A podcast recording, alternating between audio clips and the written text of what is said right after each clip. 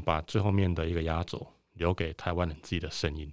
那也许后面台湾人还会持续的发声，这些声音应该正是我们需要持续去关注，甚至要持续去发出来的这样的一个声音。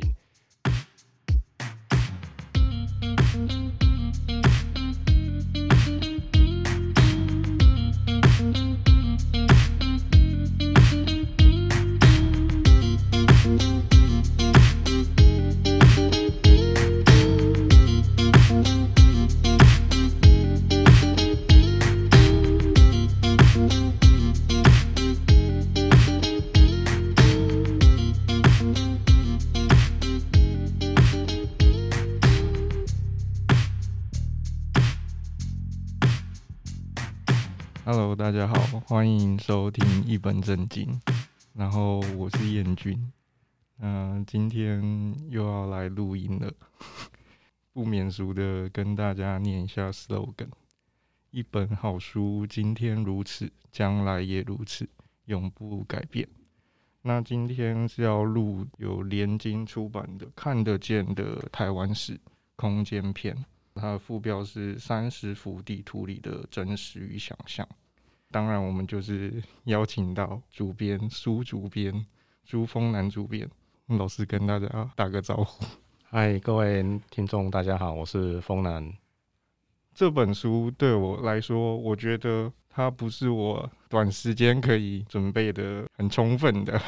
我觉得它需要的台湾史的背景知识，和包括你能不能阅读地图里面的，不管是外来的语言，或者是方言，甚至是原住民的语言转换成的汉字等等，这个都其实都有一点难度，加上它的图符必须要就是你要搭配着它的 QR code 的连接到台视播的官场去看会比较清楚。那再来是说，其实这个书有几个我觉得有趣的特色啊。那我先讲我自己看到的，那老师再帮我补充这样子。这本书它是以共笔的形式，就是由主编然后算是搜罗各个地图和各个不同的研究员、作者，然后编辑出来的一本书。那再来就是它每一篇后面都有地图放大镜。这个我觉得我好奇的当然就是说研究的工具的部分，因为就很好奇你们到底是怎么看地图的，或者是说你们第一次收进这个地图的时候，你们通常第一件事都在做什么，或者是你们用什么样的方式去观测这个地图，跟我们看着书用肉眼的那个区别是什么样啊？老师可以帮我们讲解一下。确实是正如你所说，我们希望这一本书除了能够跟大家介绍台湾的历史以及地图的藏品，地图其实是台史博比较具有特色的一个藏品我们希望透过这本书来跟大家介绍之外，我们当然也希望建立起那个读者跟博物馆之间的连结，也就是邀请大家一起来看一看博物馆除了前面的展览之外，在那个后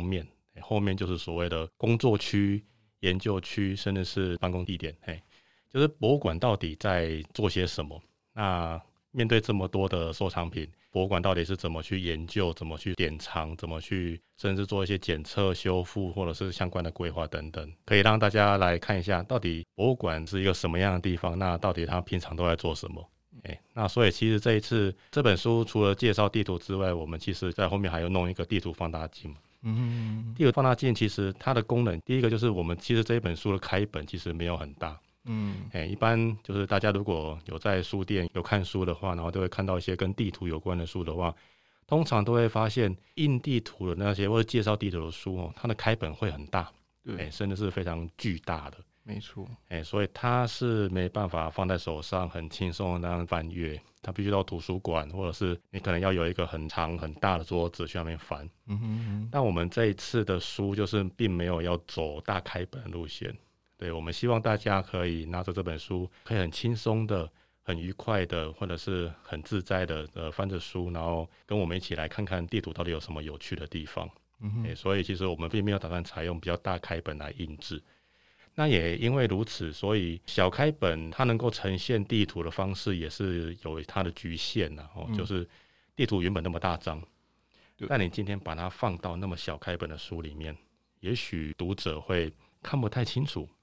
甚至不知道作者在文字里面讲的段落或者是位置到底是在地图的什么位置，可能就不太知道，要找那个对应有时候会花一点时间。对对对，所以我们就特地在一般文章的后面规划了地图放大镜这样的一个专栏。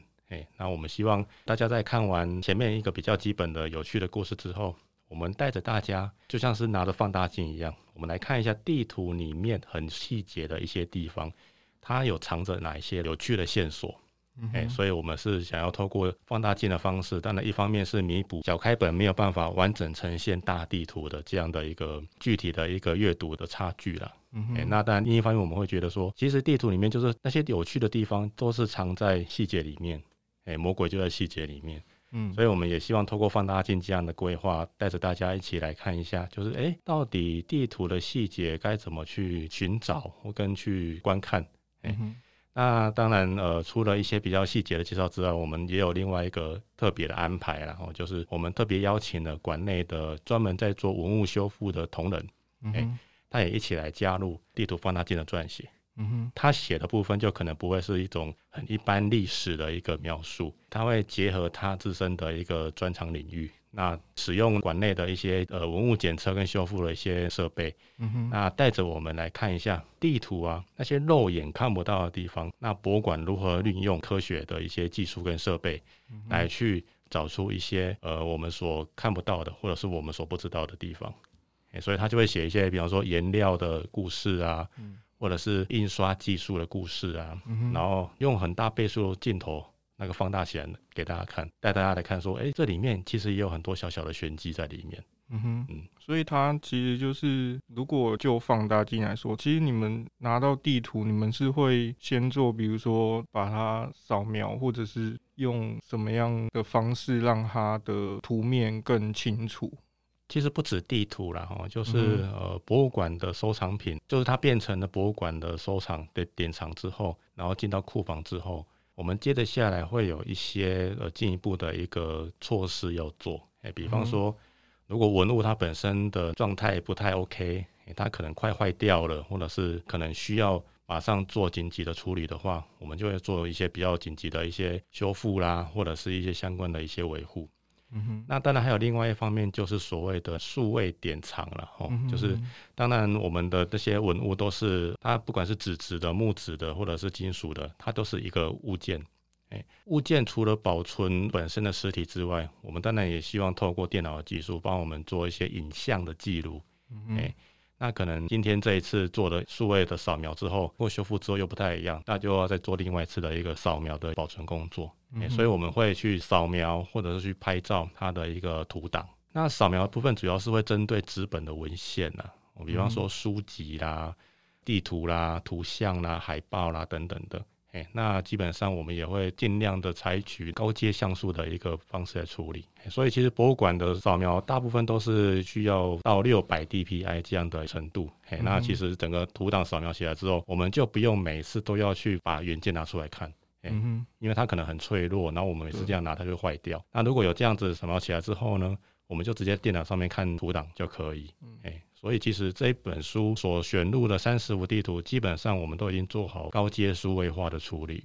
很方便让我们就直接把图放得很大，然后跟大家介绍一下里面的相关的细节。对，因为我觉得这也是一种，它算是一种科学史嘛，就是它是一个科学的工具，让我们可以去看见有些东西，你就是必须要看见你才有办法，像排那个病毒序列一样，才有办法知道它到底是什么样的形式。所以我觉得我对那个仪器是好奇的啦。那再来是因为我看包括前面的部分，对我来说它其实就在用一个像是外在的眼光来看台湾的出现，或者是说它开始所谓被看见，好像大家现在也很焦虑要让世界看见台湾嘛，好像台湾在16世纪那时候其实就已经浮现了。那老师可以跟我们说一下这个部分吗？尤其是我觉得我好奇的是，因为我看里面的资料是说他绘图的方式，甚至他是用和书来做比对来绘制，这个对我来说我有点难想象，尤其是他把林斯豪顿的那个中华领土的海岸线的那个图，它是把台湾区分成3块，里面有写到就是有点放大的方式，代表说台湾对他们应该是有所谓的重要性。可是对我来说，我又会觉得，就一个如果是我坐船这样子看台湾这样子看过去的话，应该不会有那种所谓的琉球和比如说澎湖等等，它是会并置的那个状况。所以我对这个我就觉得有疑问，我就说台湾为什么会可以被这样子穿透，这样子看成这样3块？老师可以帮我们稍微解释一下吗？好的，那我们现在看地图其实非常的方便了我们其实手机打开 Google Map 一开，台湾或者是整个世界就近在我们手掌里面这个小小的屏幕上面。那不管是我们要看电子地图啦，甚至看卫星图其实都点选的非常的便利。世界的整个那个轮廓跟样貌其实应该都已经印证在我们每个人的脑海中甚至不用看，我们大概知道世界长什么样子。但是在300-400年前甚至是500多年前的人们，他们没有手机，然后他们其实也没有人造卫星所以其实那个时候的大家对于世界的理解其实是一知半解，大家都没有上帝之眼大家都是生活在平地上面，大家没有办法飞上天空去看整个他所生活的样子或整个世界的地理的那个轮廓到底是怎么一回事这其实就是地图这个东西在很早很早以前对人类来讲是一个非常重要的工具，大家必须要透过地图来去了解这个世界，那了解自己生活的地方到底是什么样子，以决定自己的生活的一个方向或者是下一步的方向该怎么走。但是其实不同时代对于地图的描绘会有不同的技术啦那其实在很早很早之前，其实人类就知道如何透过天文的星象甚至是地景的一个观察，然后透过一些数学的运算把它转变成地图的一个描绘其实一部分的人类开始有这样的一个技术。那当然也有很多的人们其实是他看到什么他就把什么画下来那一种地图就比较像绘画但是其实画的就是人眼所看到的大致的样貌，他们都是不同的一个绘制方式，但都曾经存在于很久之前的一个时间。也是因为说当时的人们对于绘制地图不像我们现在那么便利他必须要去测，如果他是使用一个数学运算的话，他要真的到那个地方然后去看附近的一些标点然后去做一些记录跟观察跟运算所以其实有的地方不是那么好到达的，比方说很高的山啊，甚至是所谓的海上对，海上基本上要坐船才可以去嘛没办法水上漂这样子而且海那么大对，所以其实对人类来讲真的这个世界太大了，很多地方当然是有人可以亲自测绘地图就亲自测绘，没有办法去到地方怎么办，就只好收集资料，然后只好去探听情报，那只好去看看别人家是怎么去画那个地方的所以其实世界地图是拼凑而成的啦，它不是一次一个人在某一段时间整个完成，它是在不同的一个人们在活动的方式，不同的情报，不同的知识，这样子慢慢逐渐的拼凑起来。那讲回到台湾，其实一开始在300-400年前甚至500年前的地图里面，它的样貌并不是那么的明确，就因为说没有人真的踏上台湾土地好好把台湾整个全部都踏查过测绘过一遍所以其实当时的一开始的那些不管是中国日本欧洲那边的人，他们对台湾的理解通常都是要依靠其他人传来的知识跟情报，有的时候其实也会自己亲眼观测啦但是亲眼观测就是在海上不可能一次就把台湾整个望进眼里他一定就是会在台湾，比方说台湾海峡在那边走了很长的一段时间，然后看到不同段落的台湾。那因为台湾在西半部其实有很多条所谓的比较大的一个溪流它其实蛮宽的就是我们如果说有开车经过高速公路啦，当我们经过浊水溪的时候，其实通过那个河道也是要花一段时间才可以走完嘛所以它其实非常宽大的一条溪流这样子那当时在海上的人看到有可能有差不多这样的一个感觉甚至是因此产生了错觉，他可能觉得当他走到浊水溪的举例来讲，然后浊水溪的河口的时候，他可能不会意识到这是同一座岛屿的一条大河流他可能会误以为那是2个很接近的岛屿，所以可能是因为这样的错觉那个以前比较早以前的台湾就会被画出很多块岛屿，当然最常见的就是所谓的三岛型，3块岛屿拼接在一起的这样子所以它其实是一方面是大家对于观测世界的一个技术的限制，另外一方面是在海上望过去的整个视野造成了人们的错觉，因此这样的一个错觉跟描述就变成了在地图上面台湾变成2个岛或者是3个岛，或者是直接就跟更北边的琉球那些群岛下来这样的岛湖混在一起了，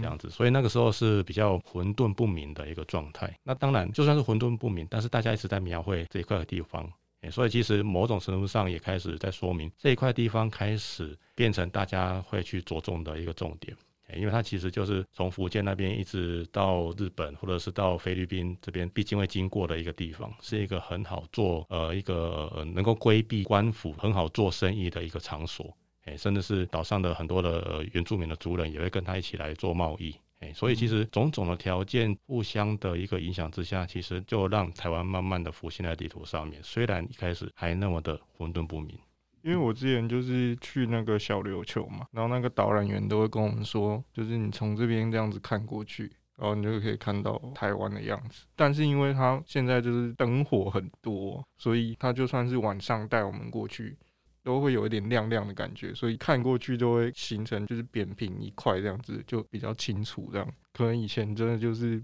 不太一样，而且就是混杂着很多想象，或者是有时候距离远近，像老师刚刚说的，如果可能你真的离河口比较近的话，有时候的确好像会有分成2块的那个错觉。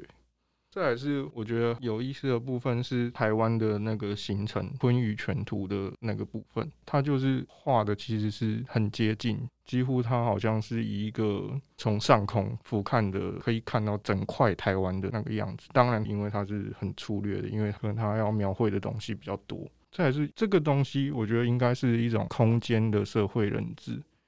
但是也就是外面的人对这个空间的社会认知把它认定成所谓一个岛屿这样子。但就是有会比较想问，当然就是比较意识形态的啊，这个问题就是台湾在比如说汉人的眼中，或者在汉人移民者的眼中，它大概是什么时候被认知为是一个岛屿这样子？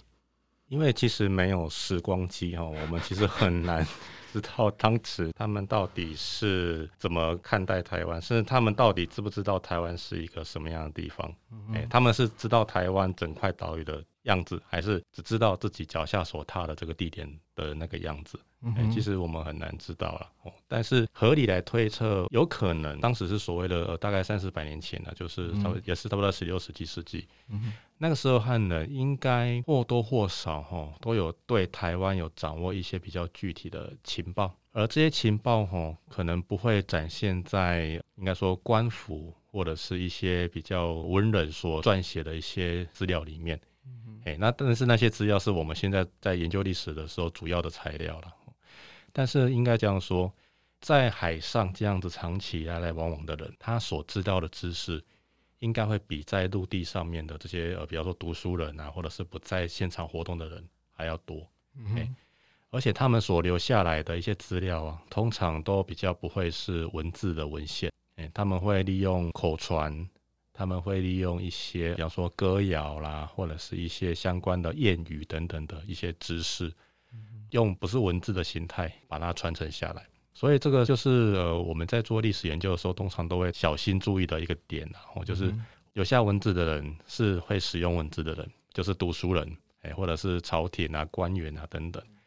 但是在地方活动的人，在地方活动的居民或者是渔民啊、农夫等等，他们不见得需要使用文字，他们透过一些各种的一些知识啊，刚讲的口传嘛等等，就可以来维系自己该怎么样在这一整年的一个日常生活，或者是该到什么地方去活动的这样的一个知识，他们知道怎么做，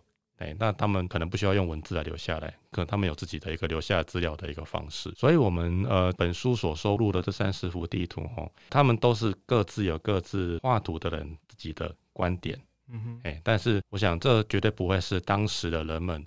对那些地方的唯一的看法跟观点，应该还有其他的观点也在其他的地方的人们所认识这样子，但也许彼此之间会有一些影响，所以我们看地图里面也许会有机会看到地方的人们活动的模样，这就是我们希望透过地图想要再来跟大家分享更多的一些故事，而不是只有可能就不只是从所谓的文字的文献或者是从一些相关的研究来看，我们可能换个不一样的材料，我们这次用地图来看一下，我们可以看出一些文字所没有记载的什么样的讯息在上面。嗯哼，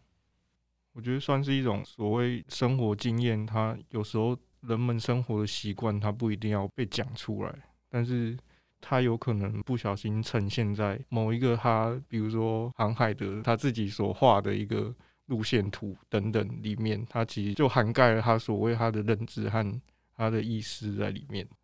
还有一个我觉得很疑惑的点，就是说为什么就是到比如说像18世纪啊，他们还是会采用所谓的山水画的画法去描绘地图的样子。对我来说，好像我对知识的认知会觉得说当时他应该有更先进的方式或者是技术去描绘那个地图的样子，但是就看到好像就是后面比如说像日本的新高山，它虽然不是山水画的模式，但是它也是一种很带有日本风味的绘制的方式。虽然我觉得它外围的轮廓其实它是很科学的，但是它采用的画法，就这种画法之间它的相互影响究竟是怎么样的关系？这样，其实地图是一个蛮特别的一个材料了哈。那我们其实应该都有听过，刚好听到了，就是所谓的那个文字的文献，就是完全是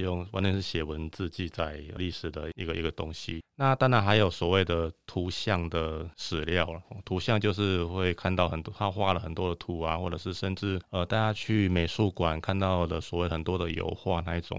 那些基本上都可以算是图像史料的一种，就是完全都是图的，几乎都是没有文字。文字跟图像是两种其实比较截然不同的一个记录或者是留下我们足迹的一种方法。但地图它基本上是比较像图像史料，因为它是以图为主。但是其实地图另外一个特色就是除了图之外，上面有超级非常多的文字。所以基本上可以把它当作是一种图文并茂的一个东西。但当然它的主体还是在于所谓的图啦，以图为主的东西我们常常讲图画，图基本上就跟画差不多，但画是比较自由挥洒的，图是比较有依据去描绘的这样子。但是在这个不管是本书所收录的30幅的地图，甚至是其他更多的地图，我们大概都会看到有很多的地图它好像就是在描绘一种画，一种山水画，或者是一种跟我们所在美术馆所看到的整个很漂亮的画，好像感觉还蛮接近的，这样子。那刚所说到的在人类可能还不太能够掌握，或是还不太知道要怎么从天文啊、地理啊，然后数学啊，去把大地的一个轮廓描绘得很精准之前，其实我想人类应该就是用画的方式来去描绘我们所生活这个空间这个环境。当然在后续在整个一个地图绘制技术发展过程当中，开始有了一些比较精准的技术可以去处理，就是所谓的测绘这样的一个技术。但是对于比较习惯阅读这种画的这种感觉的一些地方，他们可能会觉得那种新出来的这种好像感觉很在描绘比较精准轮廓图，他可能会觉得看不懂，他还是会觉得我画的还就 我自己看得懂就很好了啊，那你也看得懂，我也看得懂，对。而且这种图就是我会把我的重点很集中的描绘出来，但是这种图就是我不知道我的重点在哪里，它是一个很均值的很标准的地图。所以其实与其说是新旧技术的差别，我觉得倒不如说是阅读跟绘制习惯的一个不同。那不同的图所展现出来的重点其实也会相对不同。所以某一地方的人觉得山水画就是能够帮助我去理解这个环境，而且会比所谓的那种标准地图来的更直接，更对我来说更有效果这样子。那这样的一个山水画的意图就会一直不断的一个继承下来，程序下来。所以其实刚刚有提到以中国为主，其实是中国，然后日本啊、韩国，甚至是越南，这些汉字文化圈的地图其实都蛮常出现所谓的山水画式的地图，或者是一种用画画方式来去记录整个空间环境这样的一个方式。哎，那这样的方式其实不能说那种测绘的地图他们没有接触，他们也是有接触的。哎，所以比方说像16、17世纪的时候，欧洲的一些传教士，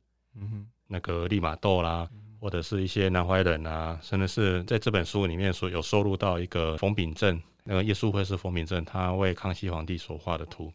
他们都是用测绘的方式去把整个空间轮廓相对精准的描绘下来，跟我们现在所看到的地图其实是差不多的。但是在中国还是主要大家还是觉得山水画是我看的还是比较习惯，而且山水画是我比较能够掌握我想要强调的我想要记录的地方的一个模样这样子。所以其实这还是一个读图跟制图的一个理论跟观点的一个不同了。那山水画是之所以会在东亚持续的存在那么久，其实是有它的条件跟原因在的这样子。那当然刚刚有提到那个所谓的鸟瞰图啦，就是那个阿里山的这种比较也算是一种看起来很漂亮的很像画的这样的一个地图。那这样的地图其实出现在20世纪的那个文献上面，其实又有一种不同的脉络了。那当然就还是会因为说当时的一个因为交通的一个便利性而使得观光活动开始兴起，相对来讲会有比较多的一些文宣啊，或者是一些介绍的小手册啊开始冒出来。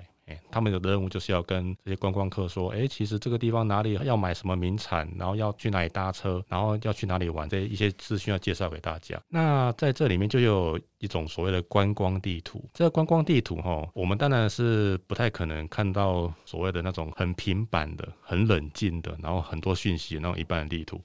那种地图看起来对观光客来讲就是不好玩。所以我们得要推出另外一种地图，这种地图就是把那个景点画得很漂亮很好看，大家拿了舍不得丢掉，甚至还会收藏起来，然后看了就觉得哇赏心悦目非常的开心这样子。所以其实当时有很多的所谓的鸟瞰图都是用这种像画的方式去描绘起来，但这种画法是从日本那边传过来的。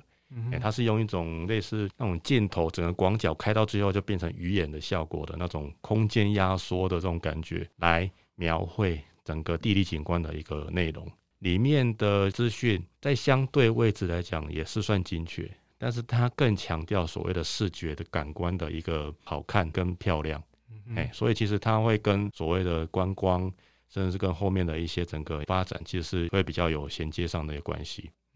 所以它跟山水画其实脉络不太一样，但是有一些共通点都差不多，就是我们要采用什么样的图像，会从我们想要表达什么内容，我们想要让地图来帮助我们什么来决定。台南政大书城，台南最懂得倾听的书店，在地生根，亲切服务。我们的服务项目有会员代订图书、独享优惠、订书快速又方便，机构团体订书、参访、专业导览，议题最多元的现场讲座，空间广，气氛好，书展走进校园，创造阅读零距离，最舒适宽阔的阅读环境，最愉快舒心的阅读感受，都在政大书城。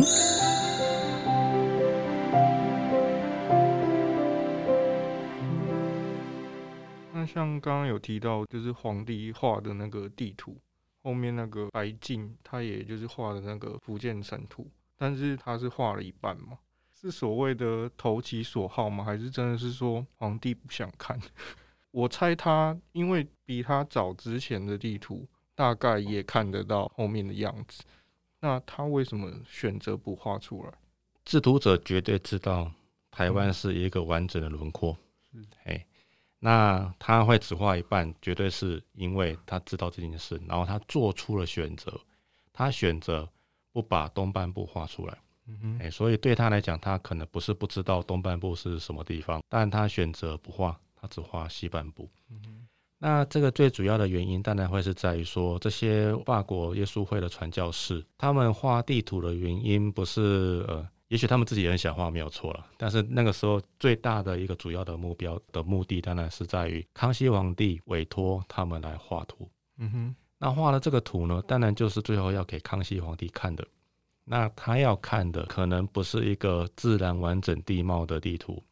他要看的那个图是清朝所统治的版图。那一套图基本上就是用整个清朝的观点来去整个画起来的这样的一个图。那当时的台湾当然是一个比较特别特殊的一个状态啦，其实当时清朝统治台湾不是完整的统治，它只实质统治了西半部，那东半部呢其实是一个很暧昧模糊的状态。客观上来讲，清朝没有具体统治东半部，那为什么不具体统治？他可能是不想管，或者是不要管，但反正是什么样的理由，反正不管，反正就是他没有实质统治东半部，他不是统治东半部为他的一个有效的领土。但是也因为如此啦，不只是这个冯秉珍他所画的地图，在当时所流传的山水画的地图里面，基本上也都是画西半部为主，那东半都是高山，对对对那高山后面就感觉好像完全没东西了这样子，那是一个选择的结果。所以其实冯秉珍他是继承了清朝的那个版图的概念，来选择不把台湾整个画起来，而是只画了西半部。而且我很好奇，就是说他们画一半的时候，为什么他们前面都会画海，但是他不会觉得说后面也是海这个想法？就是他有些图，他反而后面他可能是一片高山，或者是旁边连着的地方，好像给我看起来就好像他是觉得后面也是一块大陆吗？还是什么样的情境？我有点疑惑啊，很疑惑。我想当时的人应该感觉就跟那种神鬼奇航一样，视大海为一个非常广大的，但是充满未知的一个地方。那在中国的一些古籍里面其实有记载啦，整个东方的海面，他们称那个地方叫做万水朝东，就是所有的海水都会往东边，就是现在我们所称的太平洋那边，所有的海水都会从那边流过去。流过去之后呢，就没有之后了，就全部都流过去，就是一个尽头，就是一个不知道是什么地方的一个像黑洞一样的地方。所以可能不能太往东边靠过去，太往东边靠过去你会消失在这个世界上之类的。所以这也是蛮正常的一个想象啦，就是其实在真正有人横渡太平洋或是大西洋之前，这么广大的海域大家应该是对它一无所知，甚至是会害怕前进，因为不知道走多久，然后有没有所谓的尽头。所以其实对这么大的一片海域基本上是充满一个想象，甚至是充满恐惧的这样的一个地方。然后再来其实就是我自己自认最有趣的深翻踏查地形图，主要是我觉得它的立意很悲壮的感觉，就是好像自己的同事罹难了，然后帮他的家属做一个手册，然后里面还附赠了一个册子的地图，然后好像给一个家属一个交代，然后甚至有一种追寻的意义在那边，就是他可能在这个点不见了，我们找不到他，然后可能希望未来有人可以更往前那个意向，所以我对这个图感觉很好。再来是像他开头说的所谓的描绘消失这件事情，也就是说地图在写不存在的事，或者是说他其实把存在描绘得很清楚，只是说那个描绘的人消失了。老师可以帮我们介绍一下这个地图吗？正如你所说啦，就是地图其实是要帮我们把我们不知道的地方描绘的越清楚越好，那它可以提醒我们，或者是让我们知道说原本不清楚的地方它原来其实是长什么样子。那其实这一幅图某程度上应该也是因为这样的目的而画出来的。那它另外一个比较特别的是，在东半部甚至是中央山脉区域，不管是清朝或者是日本政府刚来的前几年，其实都对于山区掌握的并不是非常的清楚，所以留下来的地图相对来讲也比较少。但是这一幅图它已经可以把整个从埔里再继续往里面走的这个河道跟路线画得相对清楚，甚至是用等高线去描绘那个坡道的一个斜度跟状态。对，所以它应该是那个地方在整个20世纪的时候比较早就出现了一个我们觉得蛮特殊的一个地图了。那所以其实这个地图猜想应该是当时探险队他们要进去活动的时候就是已经画的大概的一个样子，然后可能就每个队员都发一张当做是一个自己的一个资料，那在走的时候就可以看地图，这样子知道自己在哪里。但是后来因为那个探险队出事了，所以我想后面的人在编这个那本小手册的时候，应该就顺便也把当时队员所持有的这个资料也放一份进去。然后在上面标示说在某月某日那个探险队到哪里，那在隔几天之后又到哪里，那最后是在哪里消失不见。所以当时在看这张地图的时候，就是一种很奇妙的矛盾。就是大部分的地图都在描绘我们所不知道的地方，然后要把它描绘得非常的具体非常的清楚。但是这张图是在描绘一个我们看不见的消失的一个探险队，把消失不见的一个事物描绘在地图上面。所以我觉得它其实可以提醒我们说，其实地图其实是一个很微妙的东西，它在把不清楚的地方描绘清楚，但有的时候可能也会在描绘不清楚的地方，也很具体的在描绘这个地方是不清楚的，或者是消失的。那会不清楚或者是消失，其实是会因为当时有一些时代的一些背景啊，或者是相关的一些事情发生了，而导致当时人们必须要这样子去描绘。所以我觉得其实日本它是花非常多的资源人力在做这件事情，这个成本真的是核算的吗？或者是说它的治理的思维对他们来说，他觉得把所有的空间观察清楚看得清楚这件事情对他们来说是真的这么重要？日本这个近代帝国它之所以成为近代帝国，当然也是因为在明治维新的时候接近欧洲的一些强权的国家，英国啊、法国、德国等等，然后透过他们近代的一些国家的一个体制，甚至是接近他们海外殖民的经验，然后也将自己改造成为一个近代的殖民帝国。那像画地图这件事情，其实我们都知道在欧洲那边其实已经长期有在累积那种精确地图的一个测绘。那这套地图的测绘技术其实也在18、19世纪的时候开始被一些殖民的帝国用在他们对殖民地的管理。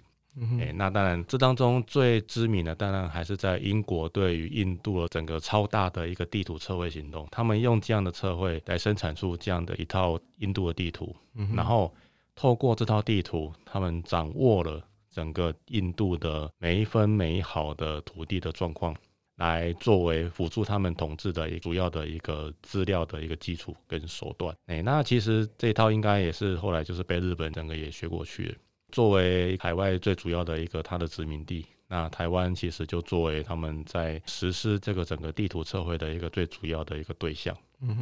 所以其实早在1895年那个时候日军刚来台湾的时候，他们就已经开始因为军事的行动而测绘的第一套的整个很完整很细节的一个地形图。那当然这地形图因为是临时测绘的，所以其实不是很精准，所以后来在20世纪初期的时候，他们又结合了土地跟户籍的调查，然后再把整个台湾又重新的比较精确的画了一次，那个叫做台湾宝图。那台湾宝图因为主要是处理西半部，而且那个时候日本政府没有办法很完整的控制中央山区的部分，所以其实宝图里面的中央山区是一片空白。那个空白就必须等到佐久间卓马太他在进行5年理番行动的时候，才开始慢慢的再把中央山脉的部分一个一个补齐。所以其实我们在这本书上面所附赠的2张大幅的复刻地图，其中一张就选用了那个时候的一个阶段性的成果，也就是所谓的台湾番地图这样的一个图来进行复刻。所以其实上面有很多很有趣的一些小细节，那包括其实比较精准的当然是在于西半部平原跟丘陵的部分，它最大的特色当然是在于它把中间的中央山脉的部分甚至是东半部就整个填满。所以它是以整个台湾全岛完整的一个样子出现在地图上面，甚至是公开出现在当时社会大众的眼前。所以这是它一个最主要的一个特色的所在。那当然另一方面当然也是它也是呈现出日本这样的一个帝国如何的从欧陆海外殖民的经验，也学到了地图应该是一个控制殖民地非常重要的一个基础资料，而在台湾施行之后，终于在20世纪初期画出了一个相对完整的一个阶段性的成果。它是那个台湾番地图最主要的一个特色所在。那张图虽然把整个台湾都填满了，它其实是没有任何空白的地方，但其实中央山区其实还不是那么的稳定，那么的精确，它只是先把大致的一个样子填上去而已，真正精确的部分还要等到更后面的时候，甚至到1930年代的另外一套陆地测量部的地形图，才应该算是真正有开始把整个台湾比较精准的一个地图的一个图纸慢慢的统一的呈现出来。嗯哼，因为像这种帝国的这种扩张的时期，说实话它应该也是类似那清朝在宣扬国威一样，像皇帝请外国的传教士画地图的概念，但是他却用了不一样的概念，而是他不是看到自己想要看到的而已，而是他把看不见的地方也都代表着他一种完全的统治和完全的治理的那个感觉，跟对比清朝的那个概念又很不一样。包括可能后面的那个万国博览会，他可能也是在对于殖民地的一种宣扬，自己到底对殖民地了解认识了多少，这是日本我觉得不得不让人觉得很钦佩的地方。当然其实除了宣扬还是有具体的一个统治的效益啦，就是台湾的山区有非常多珍贵的资源，有林木的资源、山林的资源，然后也有土地的资源，那其实没有透过地图先描绘起来，基本上是不太知道那边有什么东西。所以其实我自己是对这个历史的观察是有一点害怕跟悲观的，就是当地图描绘的越清楚的时候，就代表有人开始要进入到这个地方的时候，有人开始要控制这个地方的时候了。所以其实对台湾泛地图的出现，正代表着原住民族人们的生活领域又要开始面临的一波非常大的威胁。这也就是为什么其实现在对于传统领域的问题都还没有办法很有效的去解决的这样的一个因素。这个问题绝对不是当代的问题，这个是历史的问题，正是因为它是历史的问题，所以它非常难以解决，因为其实是很久很久累积下来的一个结果。因为其实我自己以前在看那个苏索比老师的那个看得见与看不见的台北，他其实都在讲这种算是日本现代性的治理和清朝台北城的发展的一个区别。其实他在讲的就是一种视觉能够均值的看到每一个地方，也就代表我的权力可以渗透进每一个角落这样子。我在就是看那个地图在描绘消失，我想现在应该很多地图也在有一种纪念性的作用，或者是它在描绘一些权力转变之后某些空间的改变或者是消失这样子。我觉得这也是应该不能说有趣啊，就是很历史的一部分这样子。我觉得其实我们身边大概很多事情都在消失，只是说我们可能没有很留意，或者是他跟我的关系并不是那么密切，所以就没有注意到这件事情。包括后面的很多像318的运动，他其实我看他的地图，因为我没有在现场，所以我看那个地图我的感受没有很深。对我来说它比较像是一种可能他们在内部开会，或者是拟定战略，或者是要转占领哪一个行政院或者是其他的场所的一个图示而已。对我来说我看起来是这样，但是它其实也代表着说什么人在什么空间做什么样的事其实会不太一样，就是当某些人不在某个空间里面，他就没有那个权利可以去做那件事，或者是说我把里面封锁起来，其实你没有办法进到我这个空间里面的时候，你没有办法执行你的权利这样子，还蛮有意思的。那老师要不要跟我们讲一下这个对空间的这种反抗的概念？其实我觉得不只是殖民时期，或者是现在很多的一些拆迁啊，或者是对空间的规划，其实都有不同的声音，只是说它没有被描绘出来这样。老师要不要跟我们分享一下？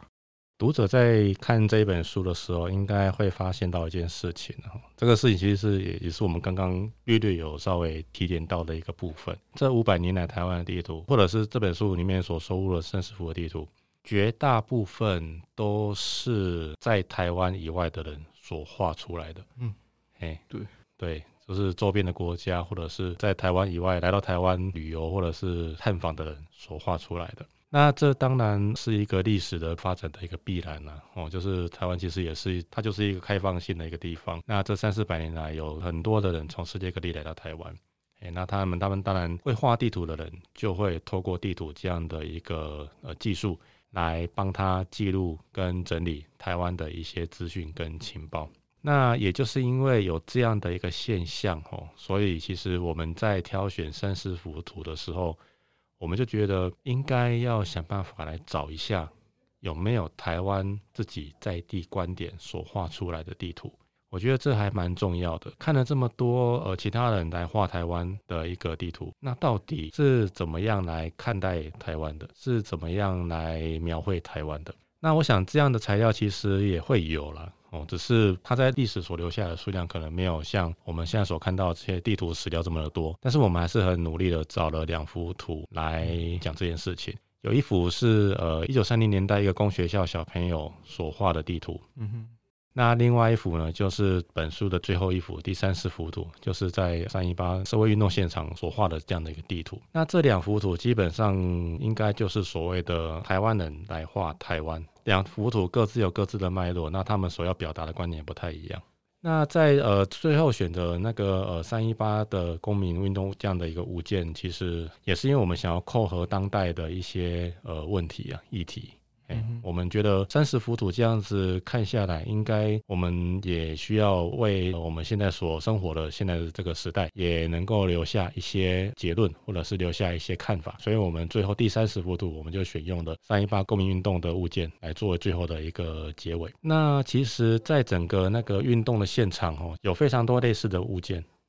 那其实他们大概有2种类型。一种就是它是真正具有地图功效的一个道具，那也就是第30幅图所选用的那个立法院周边的一个街道的一个分布图。那这其实是因为当时现场就是有很多人嘛，那也许来的人他们需要一些指引，他们需要知道那前面再走过去是什么路之类的，或者是集会的活动大概在什么地方，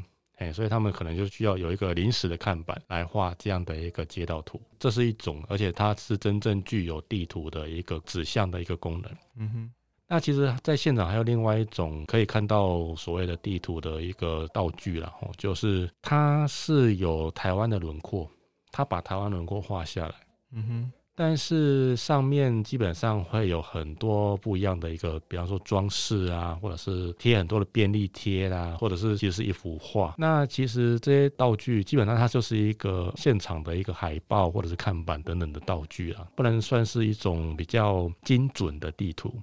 因为它不是要帮你指一些方向的，它不是要引导你去走哪一条路，但是它其实也是一种广义的地图，因为它使用了台湾的一个地图的一个元素，它使用台湾岛的一个轮廓，然后它利用这个台湾岛的地理的轮廓来去设计很多的一种看板啊、道具啊，或者是海报等等，然后来表达他们自己的声音。所以其实不管是自己所画的一个现场的指引图，或者是这种具有台湾地图元素的这种各种的一个图像创作，我觉得他们都有一种共同的一个特征吧。在台湾生活的人开始自己来画自己的地图，那每一个人画的会有不同的内容，甚至不同的一个装饰或者不同的设计等等，所以我觉得每一幅图都在代表着画图者自己的声音。那它就会跟我们前面所看到的28、29幅图完全不一样了。前面28、29幅图可能就是帝国的声音，可能是官员的声音，甚至是渡海来台的欧洲人的声音，但是我们从这些图基本上可能不一定能够看出什么具体的线索，但它其实是能够提醒我们说，在这块土地上生活的人们有各自的声音。那它的声音可能不存在于大部分的地图史料，不存在于大部分的文字文献，但是这个声音确实是存在的，而且确实是我们生活在这块土地，我们自己观看自己的环境，我们整理我们自己的生活，我们自己发出我们自己的声音的这样一个过程，所以我们才把这样的一个材料放到最后面，也许是一个我们对这整个地图发展史的一个暂时的注脚啦，就是我们觉得说我们把最后面的一个压轴留给台湾人自己的声音，那也许后面台湾人还会持续的发生，这些声音应该正是我们需要持续去关注，甚至要持续去发出来的这样的一个声音。这是我们自己对自己生活、对自己立足的空间的一个看法，真的是这样的看法会持续的累积，作为我们去思考或者是去观察我们未来到底该怎么走的一个很重要的基础。其实对我来说，很多像刚刚老师提到的原住民传统领域，其实它像比较所谓比较内部的，或者是说像刚刚生番查队的等等，他们另外一个没有被画出来的地图，大概就是原住民他自己想要做的一个划界，只是他没有用图表达出来，而是他用了一种行动来表达出他其实对自己领域的维护和画出自己的领域的界限，这样子。可能318运动它也是一种，它是对时间的一种拖延，或者是说它是不让时间正常的在那个空间里面做运作，而去保护自身的一个领域或者是自身的一个空间，也是还蛮有意思的部分。因为我觉得其实像地图，我自己会觉得说它其实是我们可能什么时候该到什么地方去做什么事情的一个生活的指引，还是你要去某个地方之前可能都会先查一下，像现代人可能会去查一下 Google 地图，或者是比较轻松一点，可能你玩宝可梦，你要去什么地方抓什么样的宝可梦，你可能都是会地图看一下这样子。我觉得这也是一种，就是不管是仪式或者是一种时间的感觉，就是我可以到那个地方做什么事，但是当我到那个地方没有办法做什么事的时候，我的时间就被延误了，或者是被阻止了。这件事情其实也是很奇妙的，就是对照这个书，我觉得它空间感，当然我相信还有很多的其他的续篇等等的，也有一点期待啊，对啊。我自己当然看起来很多的图对我来说还是很陌生，它论述的声音都比较来自外在，对我来说会比较没有那么的容易接近。我那时候自己画了一个地图，是替代役受训的时候要选分发的学校这样啊，我就自己画了一个，因为我是屏东人，我就自己画了一个屏东的那个地图这样，然后把每个学校这样子点出来，然后想说哦，自己会掉进哪一个这样的学校里面呢？是一个从自身的跟自己很有关系的出发点去绘制。当然，我觉得一方面我是很佩服这些外在的眼光，因为其实我们可能后来自己环岛或者是什么徒步环岛，我们都不会想到要去做这种测绘这种事情。其实，但是他们初次来台湾，可能用徒步的方式去记录自己的路线，然后包括描绘周围的环境或者是人文等等的，这个是对我来说是很钦佩的。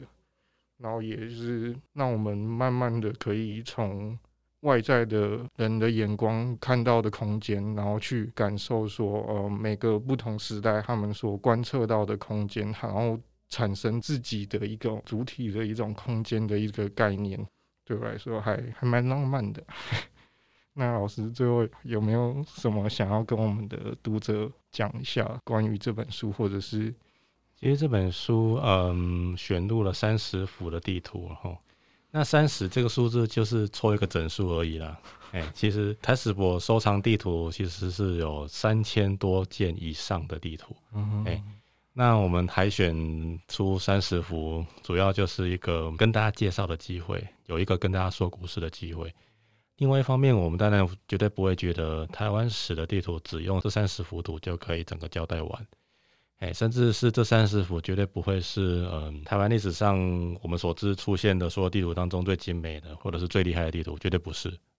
所以这30幅图，一方面是我们可以跟大家讲一套故事，另外一方面我们希望它是一个起点。什么样的起点呢？就是大家如果觉得看完这30幅图之后，